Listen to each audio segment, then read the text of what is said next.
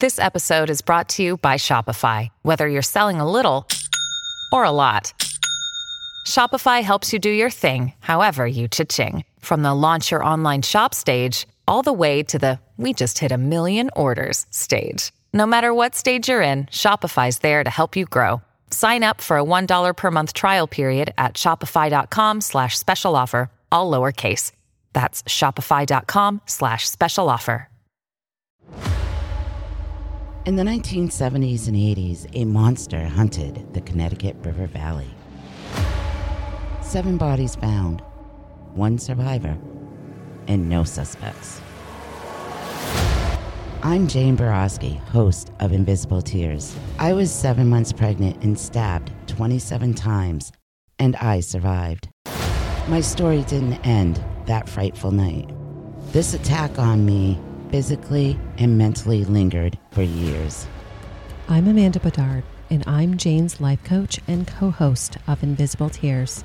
Jane is ready to share her story, and not just about her attack, but her healing process afterwards. As a platform for truth and healing, we are on a mission to help others that suffer from PTSD and help bring awareness to mental health issues. To hear my story and others, you can find Invisible Tears wherever you listen to your favorite podcast.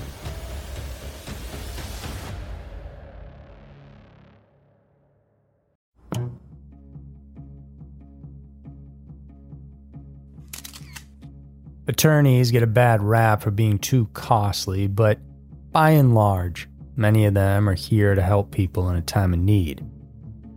They go to school for a long time and are educated.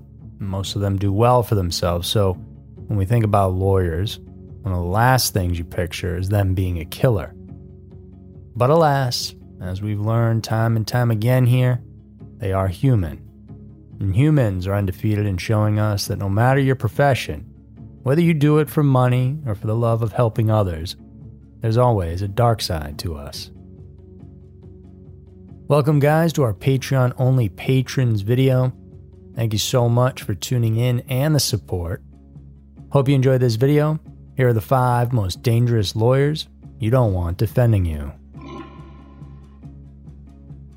Number five, Fred Tokars. In the world of crime and law, the name Fred Tokars is one you should be aware of.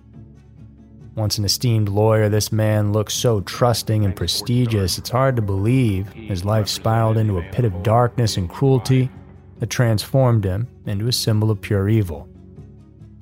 Don't judge a book by its cover, they say, and Fred is a good reason why. Before his descent into infamy, Tokars held a respectable position as a prosecutor in Atlanta, but ultimately his ambition and serious lust for wealth led him astray, transforming him into a private attorney who defended not just ordinary citizens but drug dealers. From there, his practices swayed away from being noble when he started acting like Better Call Saul and actually assisted his unsavory clients in concealing their illicit activities and ill gotten gains. His secret life then took a sinister turn when his lovely wife, Sarah, unwittingly stumbled upon his criminal endeavors. Needless to say, she was none too pleased and pressured him to stop what he was doing or she would expose him. And Tokars was backed into a corner, and so he had two options stop cold turkey, which his clients wouldn't take well, plus his money flow would shrink, or get rid of his wife. On November 29th of 1992, Sarah and her two young sons, Ricky and Mike, were coming home from a peaceful Thanksgiving holiday. As they pulled up the driveway of their suburban Atlanta home, they were met by a man with a shotgun.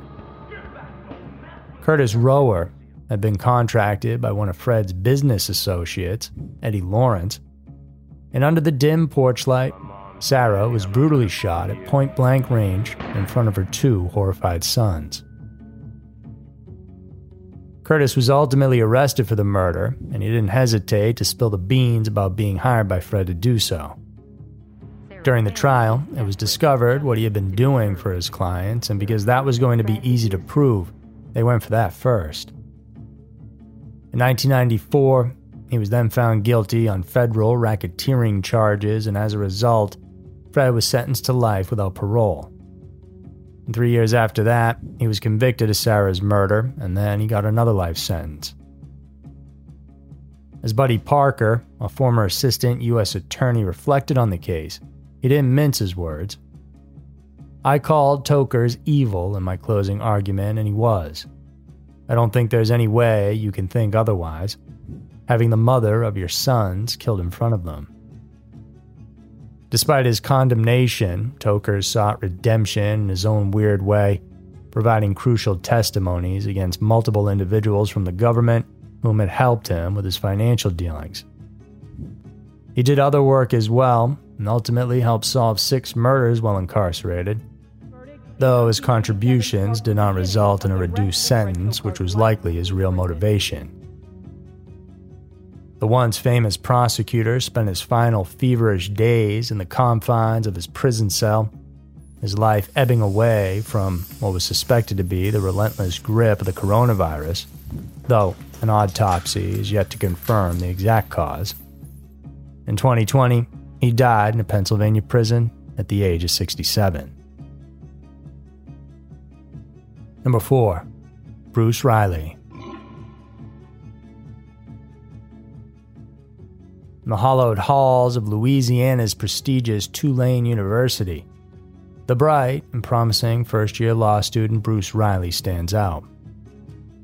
A passionate advocate for human rights and social justice in prisons, a gifted screenwriter, and the proud recipient of two scholarships, Reilly seems like any other ambitious law student eager to make a difference.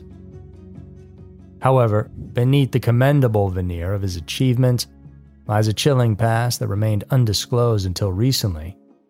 Bruce Reilly is a convicted murderer. The revelation of Reilly's dark secret came to light in 2011 in an in depth expose by popular law blog Above the Law.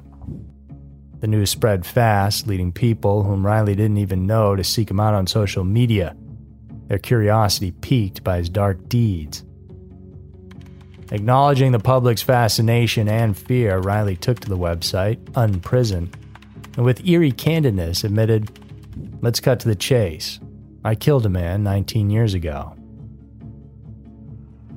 It was in 1992 when he was just 19 years old. Reilly was picked up by Rhode Island Community College professor Charles Russell when he was hitchhiking on an interstate. They went back to Russell's home where they smoked some weed and talked. A week later, Reilly went back to the man's house. And as he was performing oral sex on Reilly, the young man, in a fit of shame and rage, lost it.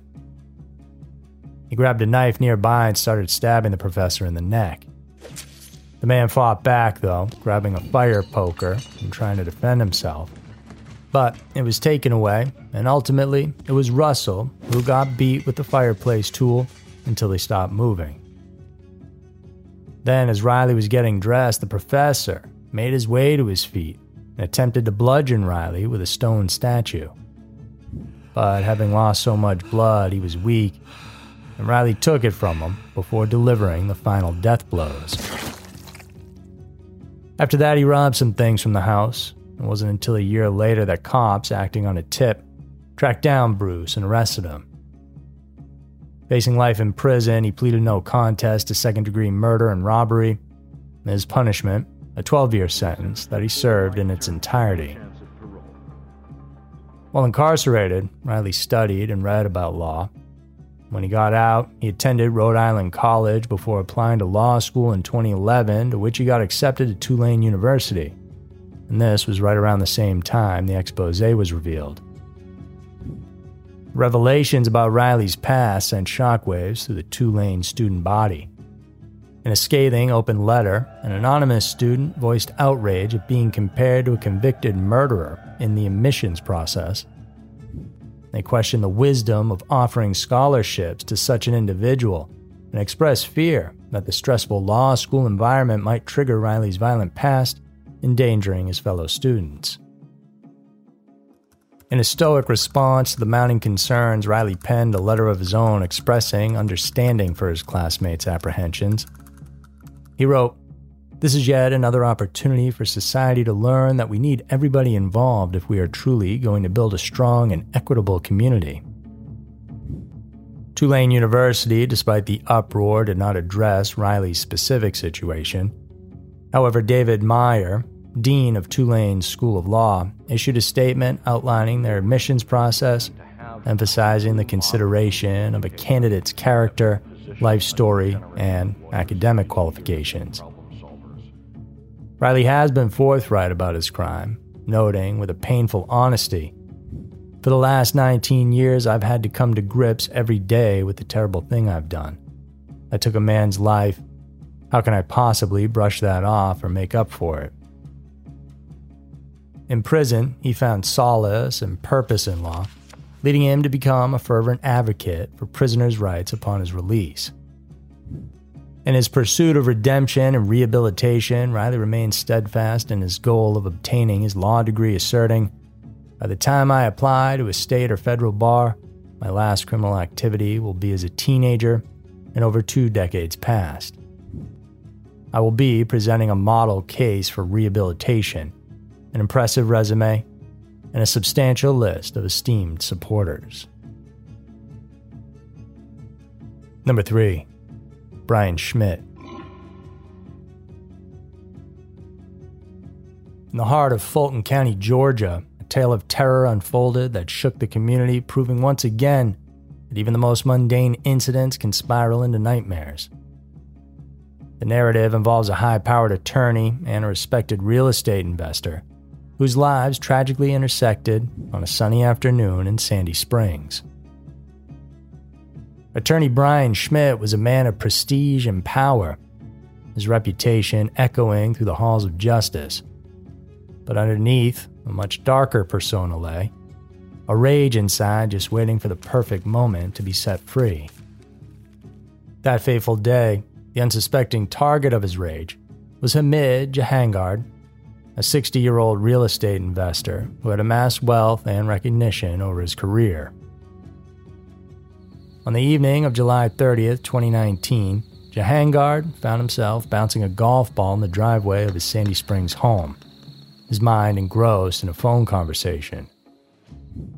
The innocent pastime turned problematic, though, when the ball bounced into the road just as Schmidt's luxurious Mercedes whirred by and it hit the car. Rather than shrugging off the minor occurrence, Schmidt's fury ignited full throttle.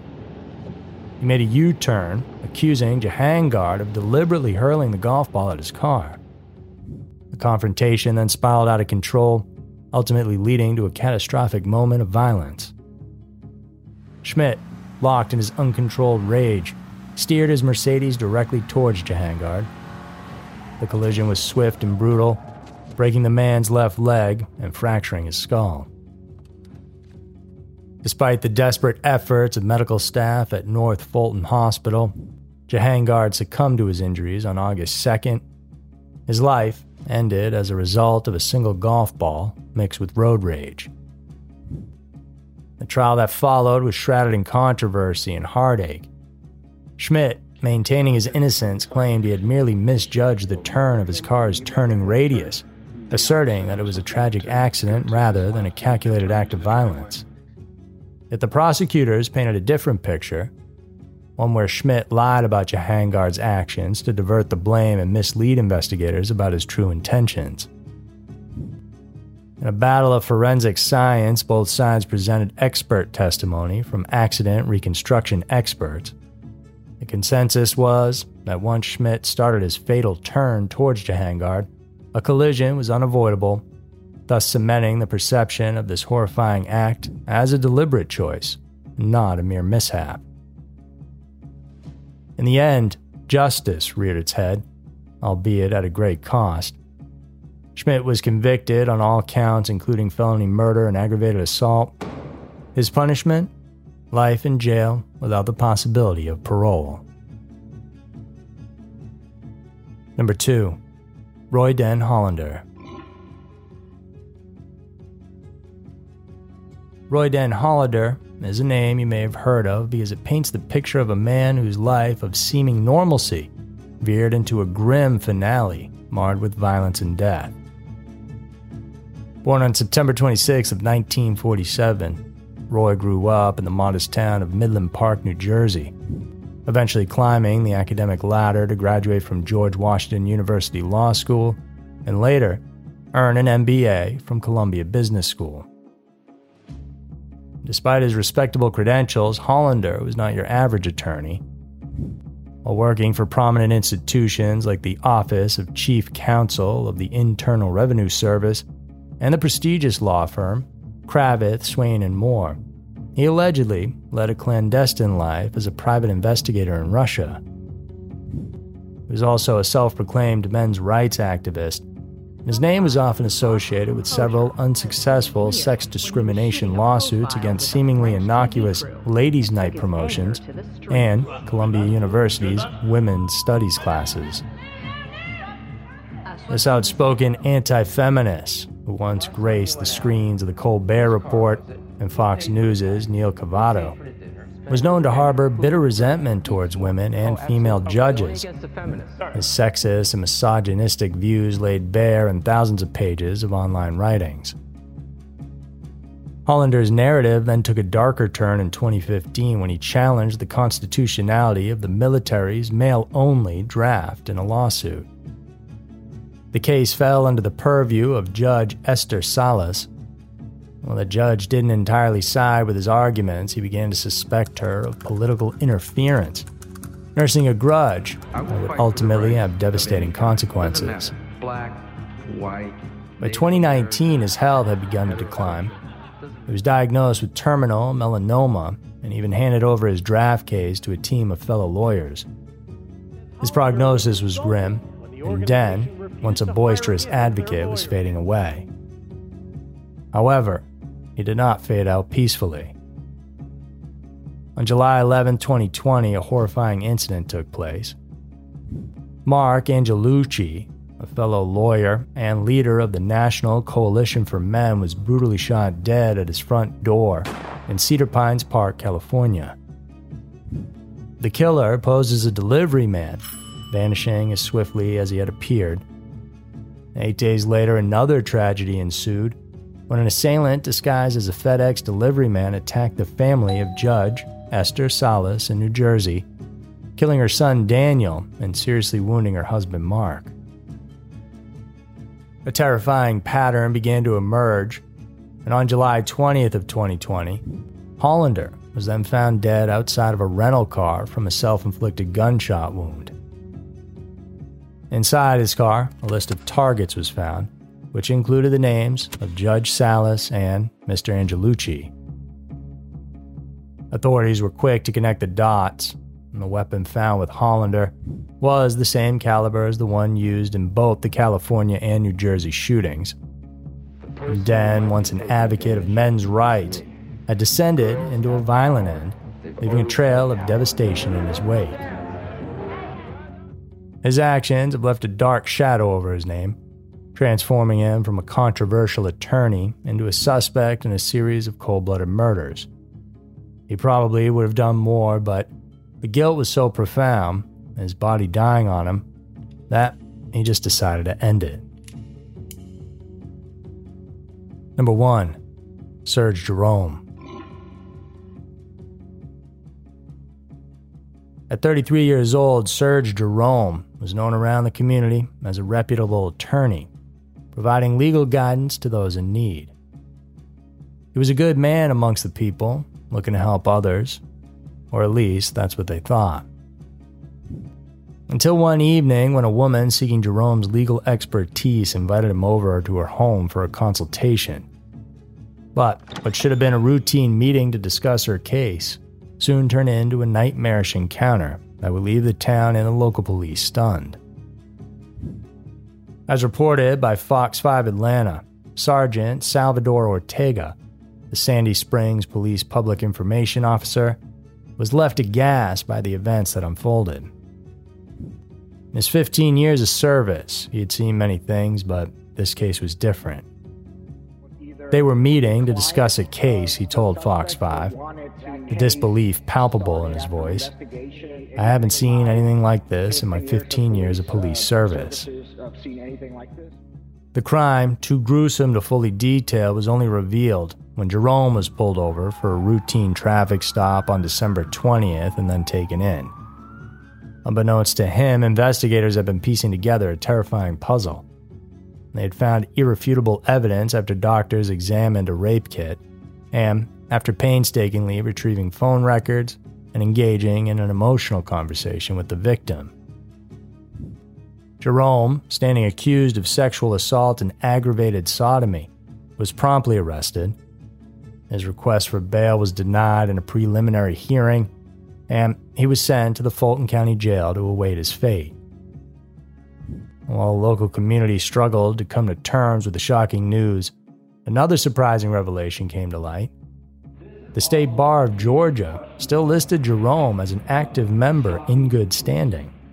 It was a jarring contrast to the horrifying charges he now faced. As the town of Sandy Springs braced itself for the looming trial, questions began to swirl. How could a man who was supposed to protect the law allegedly break it in such a grotesque manner? And how many more secrets was this once trusted attorney hiding? The case is still ongoing, and only time will reveal the full extent of Jerome's alleged crimes. That's going to do it for the five most dangerous lawyers you don't want defending you. Truth be told, this was a hard topic to cover, which is a good thing. There are not many lawyers out there committing murders and rapes, at least that we could find. So, don't let this skew your view. Thanks for tuning in today, guys. Hope you enjoyed this one. I'll see you soon.